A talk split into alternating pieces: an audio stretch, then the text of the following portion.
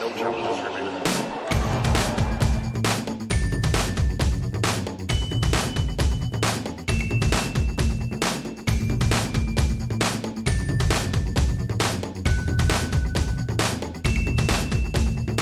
from the manic end, or the, maybe the depressive end of Manic Monday. This is No Challenges Remaining from Wimbledon. We are at court 14 this time, scaling down somewhat from our grandeur of our pre-tournament. like the outer court. Yeah, It's you know. fine, you know, wherever they put us, we, we go. Well, that's kind of the motto of the day. Like, I don't care what court I'm on, I'm just going to play with my match. But I was surprised what court I was on, but I'm just going to play. That's pretty. Yeah, that summed it up. I'm Ben Rothenberg. She's Courtney Nguyen. Courtney, you're.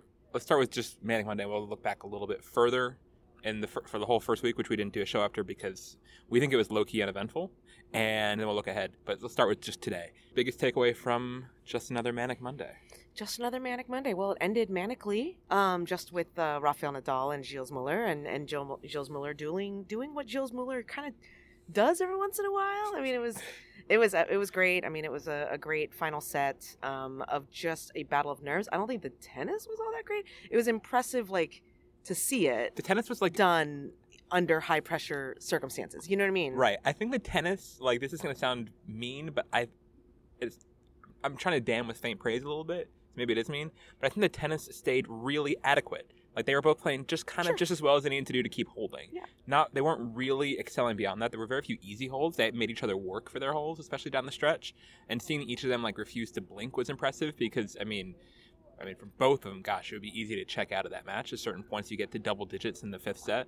In a lot of ways, you know, with you know Mueller having had, I think, four match points before he finally converted, and Rafa knowing he's up against a big serve and volleyer and a big server on grass, and maybe his knees are hurting him or he feels like he can't get low. Although I think the grass this year actually played really well to Rafa's strengths because it wasn't staying as low and slick as it has most years with it being so dry and hot.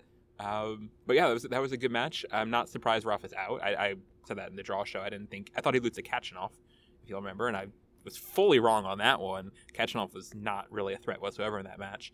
Uh, but Mueller was easy to circle. Mueller was a guy who got a huge bump from the grass court seating formula that the men get, and I think 10 spots from 26 to 16. And, and he's just a, a guy who we know is he is who we thought he was, and he did not let Rafa off the hook.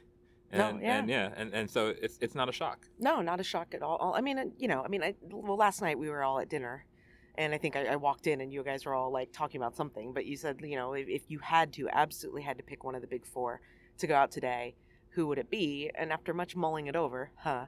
Um, I did, I did, I did go with Rafa only Mm. because of the matchup, and, and only because, I mean, granted, the other three matchups. I went confidently exactly- with Rafa in this question. yeah, I was just like, yeah, I mean, that's one where Muller gets hot, and, and that's, you know, really what he did. He played two great sets. Rafa did not play well, and um, on the whole, was able to force that fifth, which was great. And, um, you know, it was just really, really impressive to see Mueller not fold. I didn't think that Rafa was ever going to fold. Like you talk about, like, oh, they'd check out. I never would have thought, I never thought that Rafa was going to check out.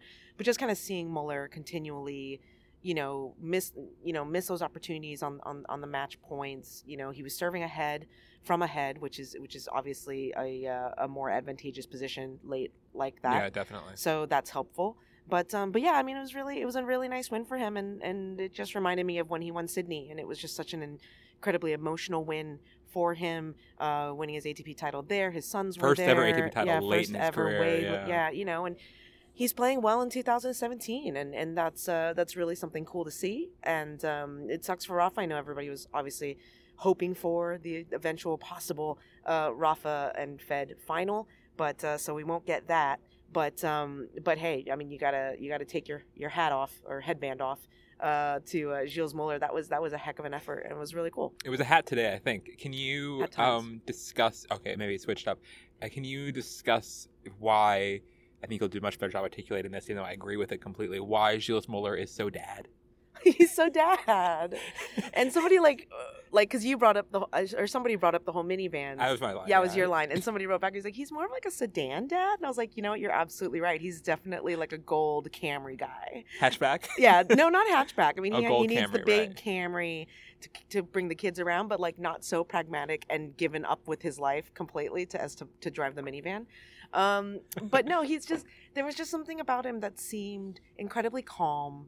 Like he'd been here before. that he wasn't too like worried. Mm, he has It was like a in- very dad vibe. You know, dads are. I, mean, I don't know. Maybe your dad's. I don't know. Everybody's dad's different. My dad is very like, and hi dad, because I know he'll listen to this. But he's like a super chill dude. Like nothing phases Right. my father. Like nothing. It doesn't matter what it is, and he always has some rational response to things, and it's very infuriating sometimes. But he's very rarely wrong about it.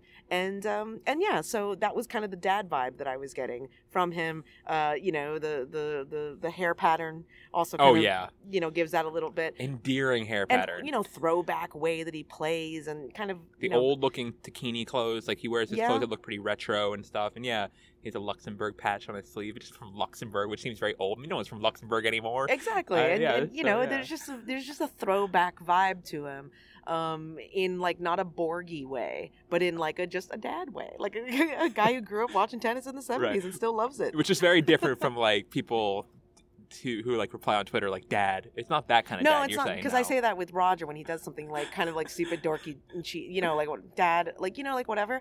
But like Mueller didn't have that. It just was he just gave off mega dad vibes. Like he was like, I got this. I'm under control. I don't know if it'll work out. You know, like how dads like you know put on the tool belt and they're like, well, I don't know. I guess I'll try and fix this Yeah. thing, and somehow they do. That was that was Gilles Mueller today. That was his vibe. dad strength. And so yeah, Mueller's been in slam quarters before a couple times. I think twice at the U.S. Open. Mm. Off the top of my head, he obviously famously beat Andy Roddick.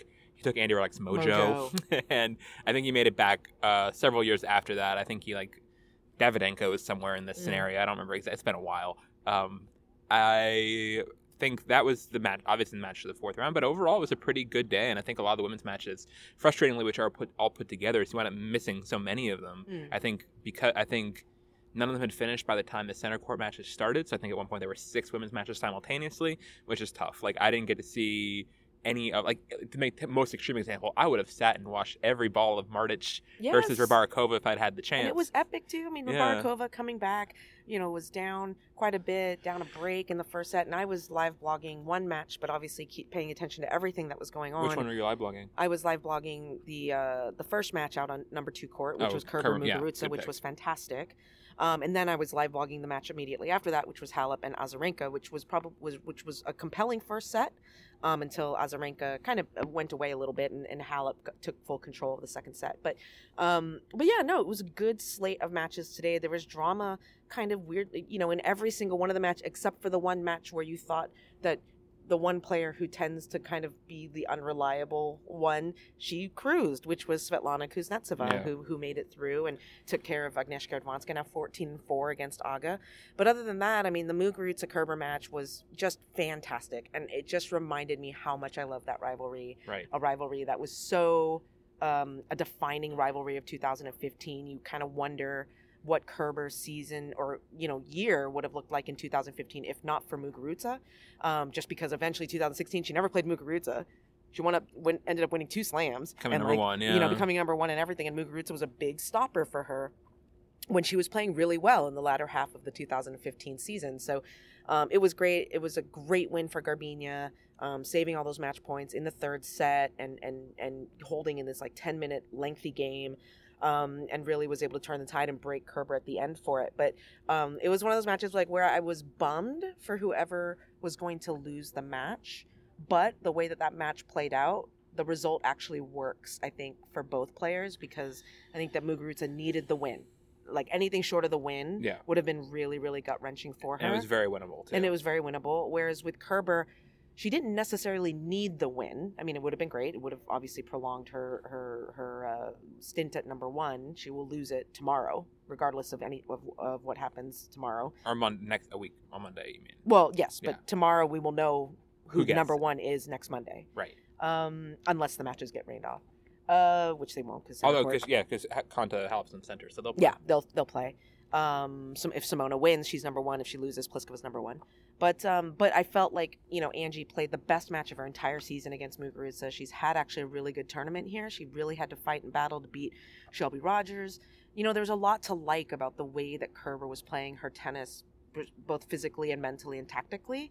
Um, her forehand down the line finally made its first appearance um, seven months into the season against Muguruza, which was awesome to see. Um, so I feel like she'll leave and be in a good position to make an attack on the hard court. and I- that's where she needs to be. I think so too, and I think that Kerber um, players a lot of people ask sometimes at the women, especially maybe Andy Murray got it a little bit this year, like questions that are tinged like, would it be a relief if you weren't number one if there were less pressure? No, like just I just sort of reject that premise altogether. Everyone from Wozniacki to you know Kerber now, the two I've been around for who've been sort of struggling number ones prolonged prolongedly.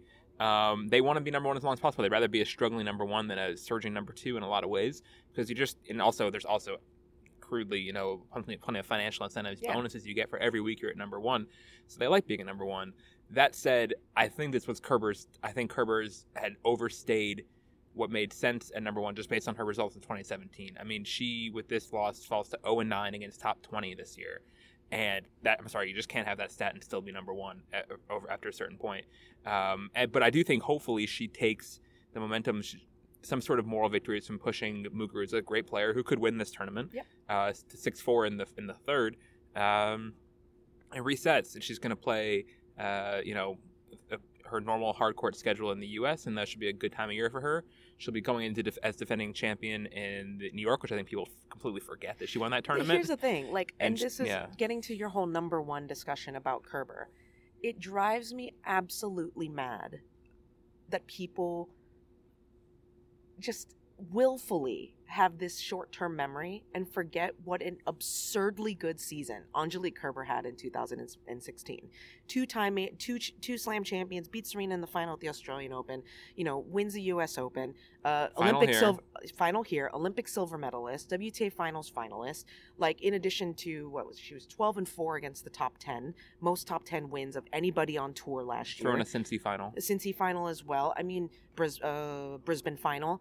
Um, she was absurd last season. So this all like, oh, she's not a number one. It's like, okay, yeah, she's gonna lose it, obviously. And yes, her 2017 season has been not ideal for her, Disappointing. yeah. disappointing. But for a lot of the time that she was number one, she was the one that had the slam plus a final on her. you could not you could not knock shit about her ascending number one when she did at the U.S. Open last oh, year. Oh, absolutely not. She Yeah. was clearly the world number one. Absolutely. Now, now, world number one can, and it's okay, you guys. We can make this distinction.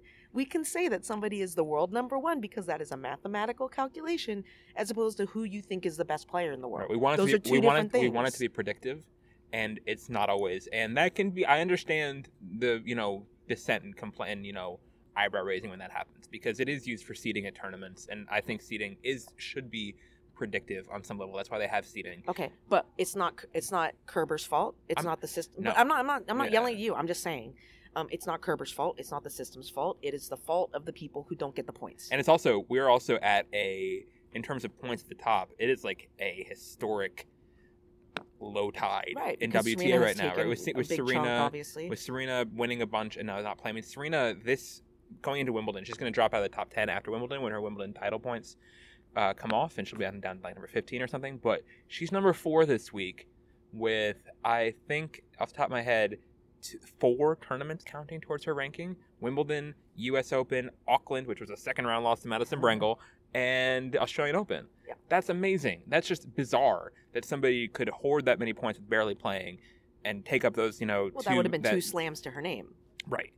Right? Yeah. I mean, like Yeah. it's it's absurd, but when two of And those are majors and a, Yeah. and a I mean, that's you know, No, it- so you- it, you we're we're at, we're at a weird point, and so whoever gets it, whoever we find out gets it tomorrow, whether it's Halep or Pliskova, I'm guessing it'll be Halep at this point. Halep was very impressive to me Yeah, uh, today know. against. It's Uh, 50-50 yeah, it's a for me. 50-50 match. She was very impressive against Vika. Another match sadly I didn't get to see a lot of because it was going on at the same time as other stuff.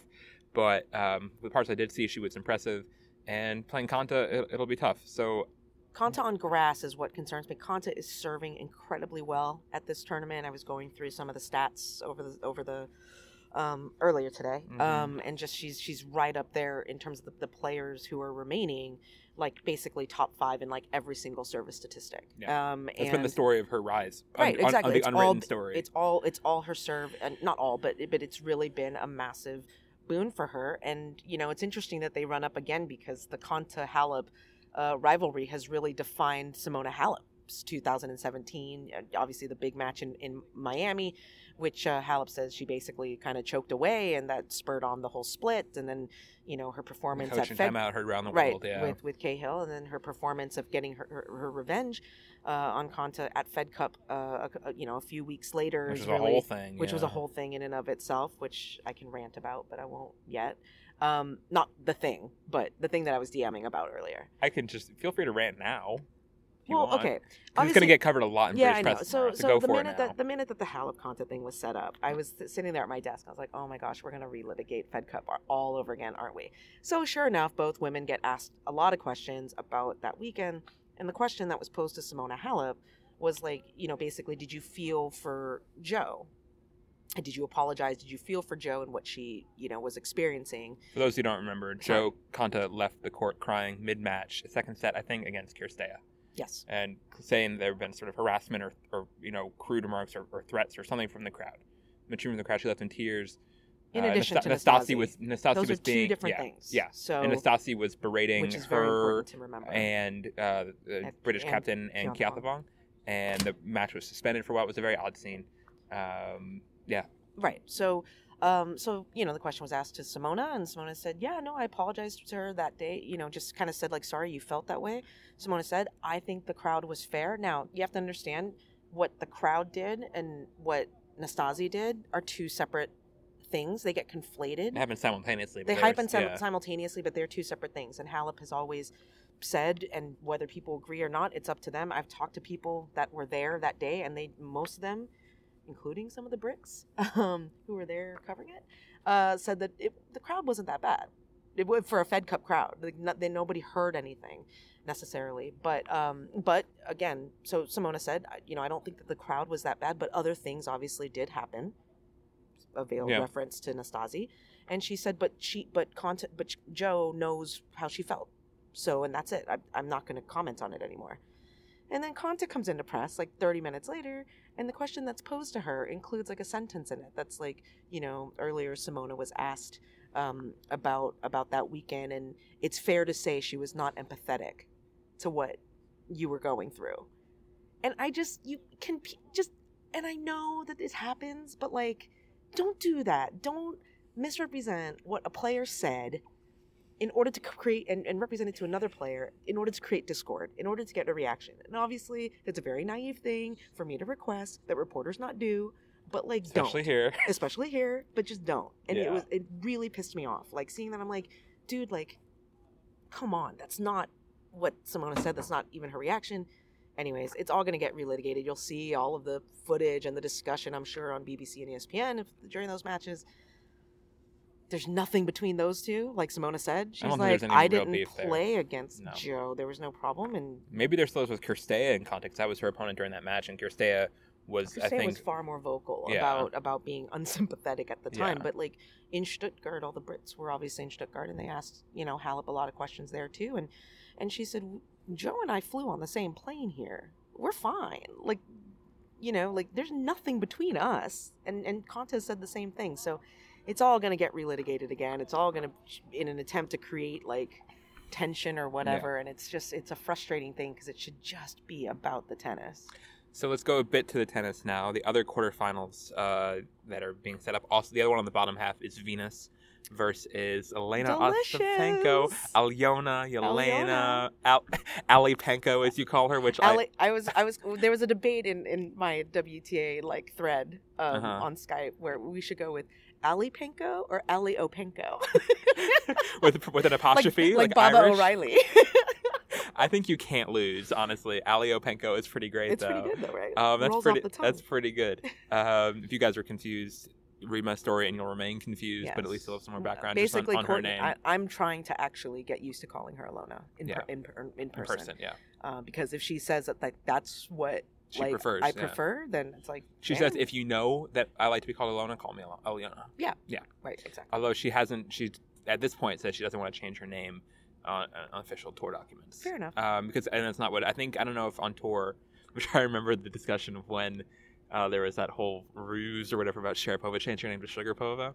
um, but I think it does have to match your that well passport. that well your le- reported story. uh, your legal name, yeah.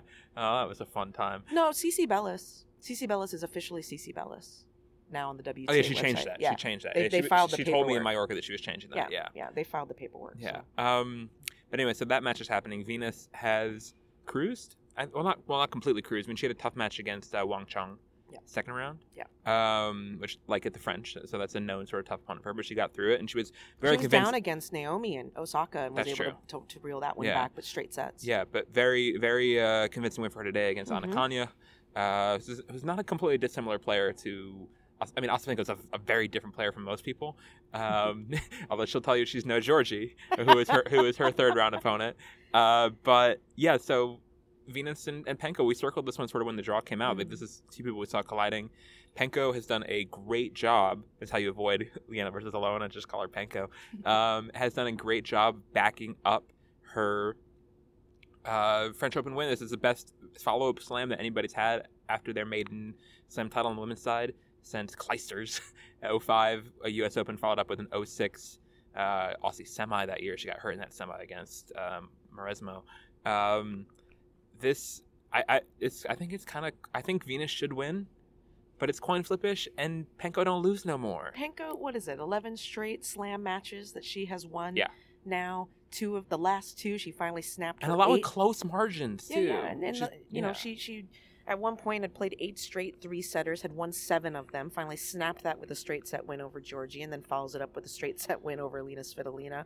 Um, you know, needed eight match points to do it, but got there in the Yeah. end. And I will say on Penko, just wrapping up her week, her match, she was flat out bad against Francoise Abanda yes, in that second round, and she had every right to go home. she wasn't great But- against Sasnovich either. Yeah, but she, yeah, it was a very up and down match. I think she was like six love, one six, something like Yeah. yeah. So she's fought well, and just like it's bizarre watching her because it all looks like just rolling the dice, like coin flip tennis. A lot of times, uh, just hit the ball hard near the line, and it'll go, it'll, it'll go in or it won't. And you see like the 50-50 ratio more or less on her winners and unforced errors kind of reflect that pretty much every match, more or less close to that. Uh, I think it was a little under that significantly against the Banda, but she got through it. But I think she does just a little bit, maybe indiscernibly tighten things up a little bit in the tight moments, plays a little slightly more margin, uh, but still is herself, and and that can be dangerous. I mean, like she is somebody who at the French Open too didn't seem cluttered or polluted with you know thoughts that were like, oh my god, I, I shouldn't be doing this. This is not my time. Like I'm, it's too soon. She was just kind of like swinging away, doing her thing, and yeah, and that's what she does Yeah. and it, it's so interesting to hear other players try to break her down and and you know and they always kind of say pretty much the exact same thing which is that you know she's riding a wave of confidence and Halep had a really good line about her today saying you know she's full of confidence a lot of confidence and when you have confidence when you play that game and you have confidence you can't be stopped Yeah. you know it's kind of like when Petra's full of confidence it's like what are you gonna do yeah, right We've- like it's it We've seen this a lot over tennis history. I mean, I would mm-hmm. point back even to like Aravane Rezaï, oh who yeah I think is a pretty similar player to how Penko plays. And when she got hot, she was amazing. I mean, she won Madrid one year yeah out of nowhere just because she got hot and was swinging away and it worked. yeah And then when you lose confidence, it's gonna be real bad. Right. I mean, you know, sometimes with you get the sense sometimes talking to the players who lose to Yelena Ostapenko that it's not tennis, it's penalty kicks. You know Mm. that that there's a little bit of goaltending that you're kind of playing. You know, and and and you're just kind of no matter what you do, you feel like you're in a position where you don't have a ton of control, and you know you. Even when you try, I mean, again, Bacsinszky tried. I, I still think that Timea is kind of the perfect player to unwind a player like uh, uh, Alonia uh, Ostapenko, um, Ali P. Um, but uh, there's so much you can do with that once you go Ali. Yeah. Um, but uh, but yeah, it, she stood up to it, and and again, Halep, you know, didn't have the variety that day, but I don't know. So uh, it's such a coin flip match to me, Venus and Ostapenko, because am I really in a position to bet against Yelena Ostapenko right now? I'm right. not Exactly. sure. But then again, I'm not really in a position to bet against Venus either. I mean, it, we know how good she is and how good, and what she, what Venus might end up doing actually is not dissimilar to what she did to uh, Coco Yeah. in the Australian Open semifinal, which Like- is that she didn't try to out hit her. Yeah. She actually like counterpunched. She counterpunched her. Yeah. Let's get right to Coco. Coco is in the top half quarterfinal in a low key fascinating quarterfinal matchup against Rybarikova, who um, she lost to first round of the French Open, and afterwards said she didn't know anything about her. Which I looked at their head to head today, just to double checking what the score was, and a second match popped up, which I hadn't realized had happened. She had played uh, Rybarikova in 2011 in Birmingham before and apparently had no memory of that one either, Well, which is fair. It's six years ago, but like, players are not under oath yeah, when they're doing their press conferences. They don't know. They don't know. I think she's not, I'm not. I'm not. I'm not saying you know it's like you know willful omission. I just. I just I'm just saying. So she's 0 and 2 against her now. Uh, both of them should love grass in very different ways. It helps both of them. Rybarikova, we talked about on the draw show, uh, had been a great grass court player without any Wimbledon results to her name, and part of that was tough draws, and part of and a couple of other times where she maybe didn't take advantage. She's taken full advantage here and is living her best life. It's it's a very sort of you know how Magda got her groove back type move. I see a poster happen. Just you know she's here Love and it. things are happening for her. Uh, she beat obviously Carolina Pliskova second round on center court. Crowd was loving her, um, and credit to Carolina Pliskova, who unlike Coco with the French saw Rybarikova coming from a mile away, said it was going to be the toughest second round she ever had, which is would sound like an overstatement, but it turned out to maybe be true. I Um, did say on the yeah. draw show, watch out for Barakova. yeah, yeah, you that did. She could you stop did. her. You did. And just like the whole Wimbledon logic, chestnut didn't hold up this time for in terms of why she wouldn't succeed. Uh, and- But I have to say yeah. though, for for of all the performances in uh, uh, through into the quarterfinals, there has been no performance that left me kind of like stunned than Rybarikova's against Pliskova. I think that was a the best single match performance of anybody so far on the women's side. Um, it was just thrilling in the way that she played that third set. I mean, it was it was awesome. She was running down everything. She has you know, and she has that great combination of she's well, no, that, I, I was gonna say she's Vinci with a serve, but it, it's it's not that because she can hit flatter, she can hit, but she she knows how to use that slice. She knows- reminds me of Parankova. In Yeah, terms, in terms of grass acumen. Yeah, and that's yeah. a pretty good allegory. Yeah, Parankova yeah. might be a little faster, but I think Rybarikova is a better serve. the serve Um, has really been awesome. Uh, you know, during the tournament. So I'm looking forward to that. And, You know, I'm looking forward to all of these quarterfinals. But um, yeah. The last the last one is Muguruza versus Kuznetsova. Weirdly, even though it's like the two biggest names, probably the one I'm least hyped about. um, I think Muguruza should get through it. And we've just seen Sveta just uh, kind of underperform at the sort of middle stages of the majors lately. She hasn't been to a semi of a major in a while, uh, Sveta. Um, can't remember the last time off the top of my head. It's been a while. I'm thinking I can't think of it right now. could it possibly be the French Open? That she won? yeah. Maybe. Uh, maybe. Comes Nothing comes to mind besides that. It's been a while. That's all I'm it's been saying. a while, yeah. So I, I, I sort of expect Muguruza to win that one. Also, there's gonna be a lot of rain. This is the other story for Tuesday. Um, yeah, so those those are the four. Um, I'm curious how see how it plays out. I can make a case for having just said what I just said. I can make a strong case for almost any of this eight except for Kuznetsova winning the title. Kuznetsova, the one who I just don't. You think Rybarikova has a better chance of winning the title than Kuznetsova? Yeah, why not? I think she's just sort of like I see her like feeling her oats in a way, you know? Let her feel her oats. Okay. um, no, I mean, I, I, I, I would say that I could, I could see any one of the eight. Okay. Um, and I would put Kuznetsova ahead of Rybarikova, just because at some point I think that the magic runs out. If they if those two play each other, I would actually pick Kuznetsova now that I'm game planning it out. Yeah. But I, I like I think Mubarakova, if she draws Muguruza in the semis, could that could be a good matchup for her. I think she could really annoy the crap out of Muguruza. She's the unknown quantity, you Yeah. know. I mean, at, at the end of the day, you see this so much with these players is that, especially the top players, when they play each other, they're like locked in because they They know. know. What to expect, and you you you see something that's very familiar, and and and, and but when you throw in the unknown quantity, that's when you know these players kind of like lose their bearings a little bit. See also Alona Ostapenko, See also French Open 2017. Baba O'Riley. On to the good outro pick Yeah. already for us. Uh, on to the dudes. Uh, Andy Murray got through to this quarterfinal. Uh, he's been done really well. I mean, he's not uh, at full health.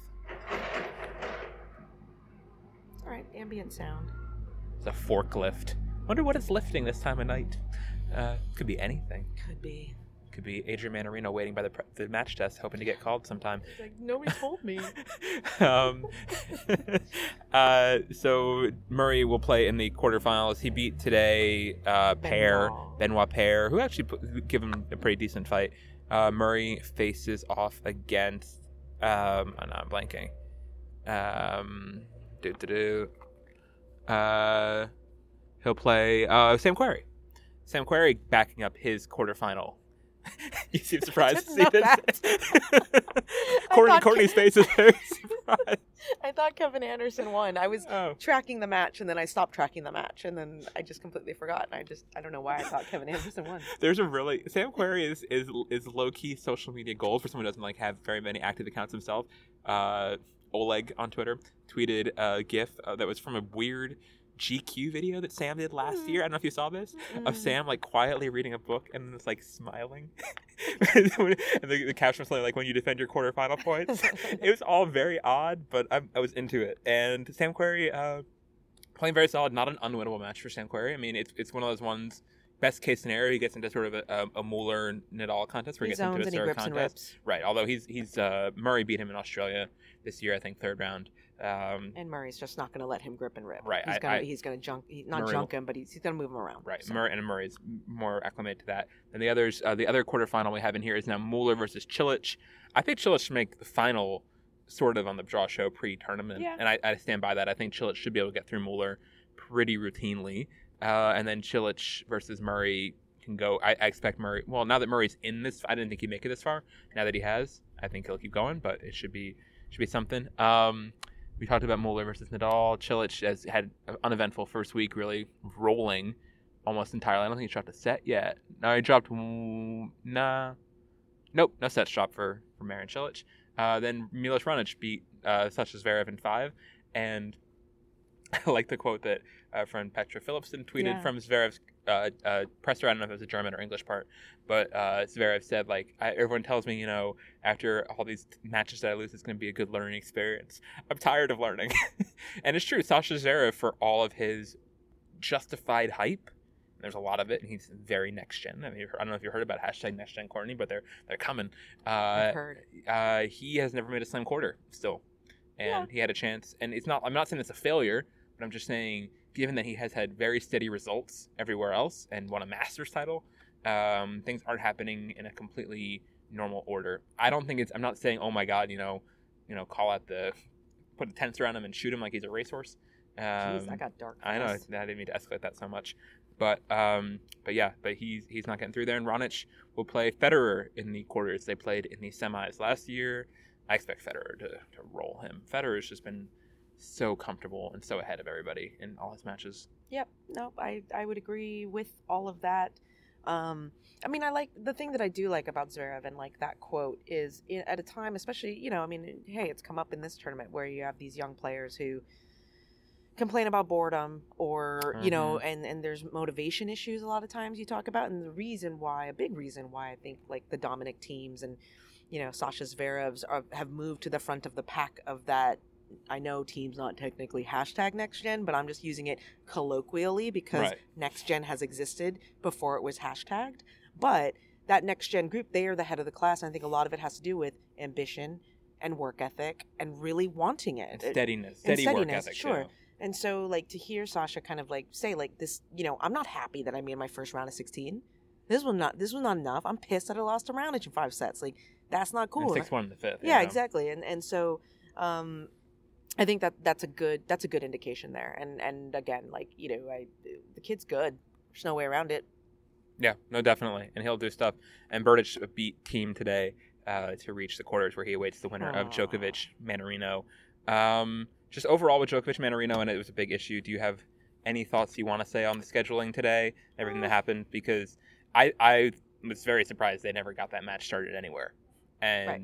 the Wimbledon eventually put out a statement saying the reason they didn't put it on center was because there are still too many people on the grounds, and they felt like there would be a stampede towards center court and it'd be unsafe if they put it there. My initial response to that is like, come on, you're Wimbledon, you should have security staff able to empty and fill your stadium.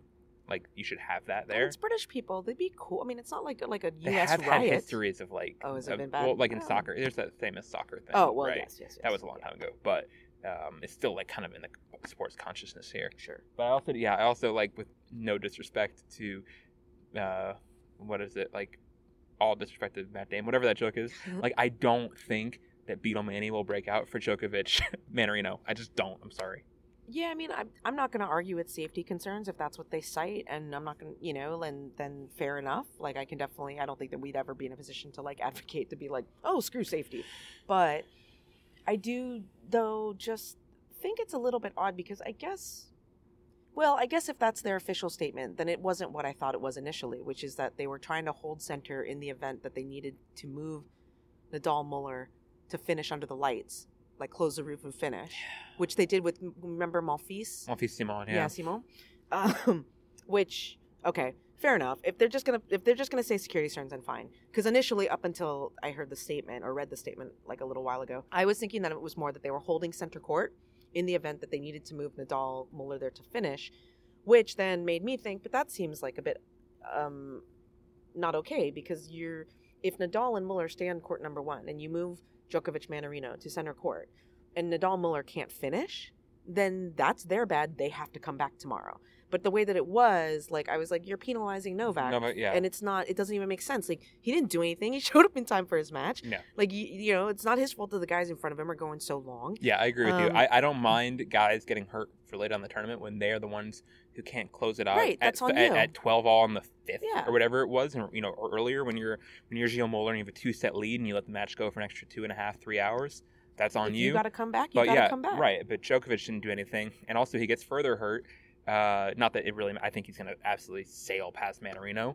But Mannarino had played two five setters in his previous two rounds, and now gets an extra day's rest, which doesn't. Which if I'm Djokovic, I'm kind of a little grumbly about. Also, um, yeah, I, I think that it, it's uh, it was an odd thing, but it also happens just when you start matches at only one o'clock on that court, and it's just Yeah. that you just don't know. I mean, it's t- I I think they just sort of painted themselves into a corner with how everything works at this tournament, with people you know queuing for specific court specific players. Things are a little more locked in and less fluid than they are at other tournaments where people can you can like at the U.S. Open.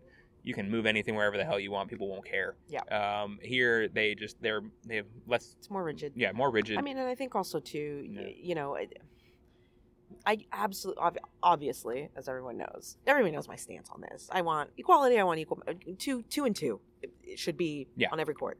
But that being said, I think that with so much of, I think the way that the scheduling does work is kind of beholden to the surface. And I think that there may be concerns about center court and number one court getting overplayed. Like if you add an additional match, then you're playing an additional like you know eight or nine matches on those courts, and those are the final courts. Those are the semi. You know what I mean? yeah, and that becomes a little bit problematic. I'm not. I don't know. I'm throwing the theory out there. I'm not saying that it's true I think it's a fair I think that it's it's a little bit worrisome if you have like ex, you know more play on those courts. right. Than, Although there was only all the ma- all three matches and there were straight sets today. no, I understand what can happen. Yeah. I'm saying worst case scenario. And at the end of the day, you are going if you add one more women's match, you are having more play there. Um, but and and you obviously are taking a little bit of value from the outside courts, and, and you skew then the value of the grounds pass, all the you know all these sorts of things. I mean, like I just think that at the end of the day, there needs to be flexibility in, you know, just overall equality. At the there's no way that you can look at today's two sets of, of round of 16s and think that like, oh, those are equal. No, the women's were so I'm much better. The women's And- matches were so much better and just better matchups. Yeah, and and if you have you know people who are like you know oh yeah, so it, it just and what bothers me, and I'm sorry that I'm being kind of weird, like like trying to sort my thoughts on this because I've honestly haven't spent much time thinking about it today because I just wasn't going to write about it, and I just was like, Ugh, this whole thing again. I feel Yeah. like we talk about it all the time. We talk about it at almost every tournament. I've written of, this like- story two of the last yeah you know years. so i'm just kind of like look it happens we know this it's not like you know breaking news this always happens but but the broader point of it is when we do talk about you know issues of equality within tennis and we talk about oh well this is what broadcasters pay for and the men are more valuable as a commodity and more people pay for this more people pay for that. We can talk about the numbers all we want um, and and yeah that may be true in terms of the actual contracts. I don't think that too many people are in a position to say like no like the women have bigger broadcast contracts than the men or or Yeah. whatever. But how much of like the institutional biases within tennis whether it's these rules of like only one woman's match on center court that's an inherent devaluation of your women's tournament Yeah. that's inherently sending that message when you have an incredible order of play like we had today in terms of the women's round of 16 and you shunt them to the outer courts you again Yeah. are are devaluing what it is, and and institutionally you're doing it when you- just by scheduling. And so it's not always about like what people want, what you don't want. If you put this product in front of people, They'll love it. they'll love it. I'm sorry, And when you and, when, will. and also to, to go back to my, my old chestnut, And if they don't, they're never going to. right? So, And to go back to my thing, like also when people make these conversate when maybe make these arguments, like oh, it's not real tennis unless it's best of five, then you're saying essentially women's tennis can never be real tennis, which I feel bad for you because you're missing out on a lot of awesome stuff. Like if you were watching, um, pick great women's match today, um, Muguruza Kerber. Kerber, and you're like, man, yeah, that match just couldn't get me there, man, because it just, it just, you know, it was only six four in the third, and I just need like at least another two hours to appreciate a I sporting still don't. event. I will never It's understand so- this logic. It's so bizarrely tantric your needs that I think it's unhealthy, and you should examine your life. I just think a final set is a final set, Yeah. whether it's a fifth set or a third set. That it match- was just as tense for Kerber and Muguruza in that third set as it was for Muller and Rafa heading into extra innings. And Yeah. if it would, or Konta and Vekic, it was just as tense in that final fifth third set that went into extra innings that Konta won 10-8 Yeah. as it was today. You- it just was. You don't need that much foreplay. You just don't. I'm sorry. I'm sorry. um, Weird bedroom voice that really hammered that one home. It was kind of like chastising. Like I felt weird. I was like, sorry. you're being very needy right now. Trying as hard as I can. Um, well, we just stop there. Other Wimbledon thoughts besides what we've just uh, touched on. Other Um, Wimbledon thoughts. Um, let's see. Oh, you mentioned we mentioned Tomic. Actually, let's just go to the kind of like Tomic was a big talking point. mm, Um, and you, I think you covered it pretty well. But like, I think what bothers me with the Tomic thing is the fine that he got for being honest. Like, okay. I, I, I, un, I, I That's get it weird. and I My, don't. I, have a different take on what- it. what's your? I, okay, I'll stay mine. Because we and both, then you yeah, do- because we both have issues with it, and we're on kind of, I think, generally the same side of it. But like, go ahead. I think Tomic. I think Tomic. Um, we know Tomic has issues of motivation in tennis, and There's a reason and- why hashtag Bernie cares right is a thing because, Because- that's breaking news. because usually he doesn't, Yeah. and usually he's clear he And you doesn't. accept that. and he went out here and played a match that was not horrendous. We're, he was on court 14 where we're sitting right now, and he lost four, three, and four to Misha Zverev, which would have, if you just saw that on paper, would have been like, oh, that's a, what I kind of expect from that match. Misha's a very good grass court player, had a great year, better than Tomic, and four, three, and four, okay.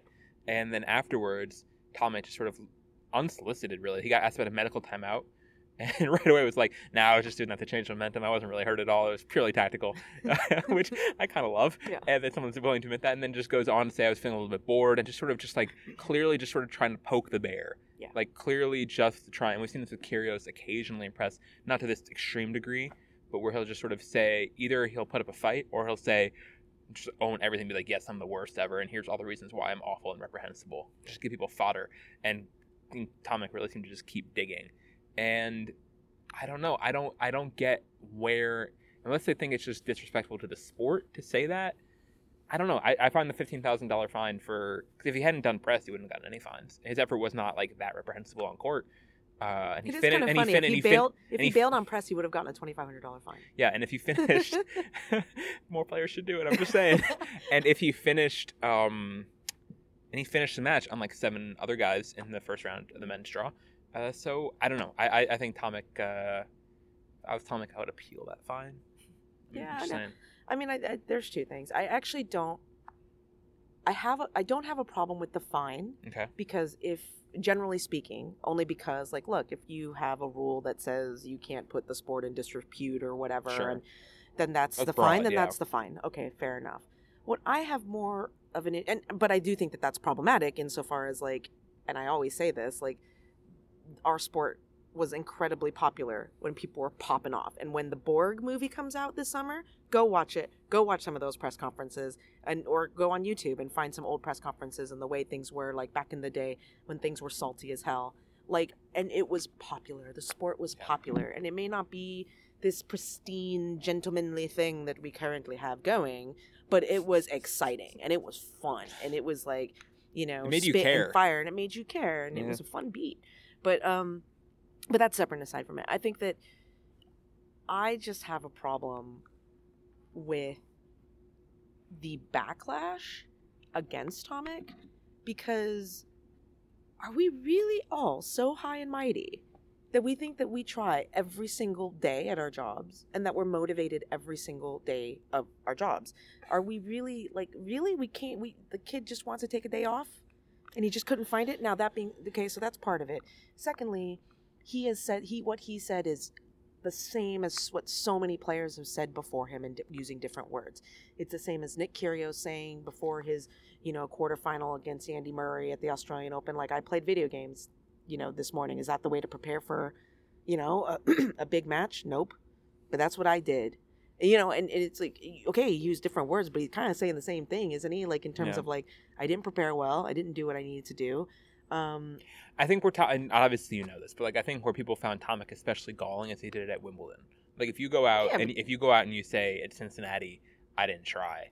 You know, I think especially with Tomic and you know Australia feeling how they do about sportsmanliness and no, I understand all that stuff, and, Australian and, and it like, being a, a good tournament for him. I mean, This is his best tournament, and so and, and Wimbledon's just sort of yeah. Wimbledon is But like, mm, how many, Yeah. you know, how many players have taken the court completely checked out because their girlfriends broke up with them, their boyfriends broke up with them, they had a fight, their mom is sick. They there's a bunch of different reasons why players take the court and they they're just not feeling their it. wrist is sore. They're, yeah. you know whatever it is and so you know I, I don't i don't know i don't i don't really love that i don't really love the attempt to kind of like But you think the force people okay, to try only because that's the rule if you know what i'm saying like I, the just a general disappear. right if yeah. that's the rule then that's the rule But it could be. Oh my gosh, if that's the rule, it could be enforced so much oh, more absolutely. than it is. Absolutely I mean, absolutely. That's I think it's I think it's a Yeah. bit broad in terms of the the application, but um, yeah. So I mean, I'll I'll come to his defense insofar as there's that. I mean, we know with Bernie, he's incredibly irrelevant, uh, not, not irrelevant, but irreverent.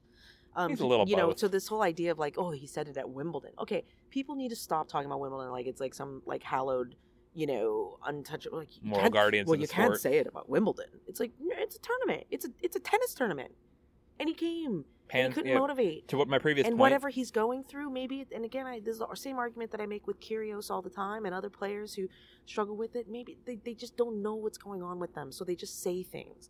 But like to take them at their word, and, and when they might be struggling, you know, with a variety of different, even Djokovic right now, like you know what I mean? Like they're struggling with their focus and they don't know why, and they're trying to work it out, and you have to give them the space to do it. And punishing them for telling you that, honestly, is problematic and, and it forces these things like kind of you know to i don't know like i don't i don't i don't love this whole idea of like let's make sure that everybody thinks that tennis is like this super easy sport and it's super fun and who wouldn't want to be a tennis professional it's like dude like if i had a kid i would never want them to play this sport professionally.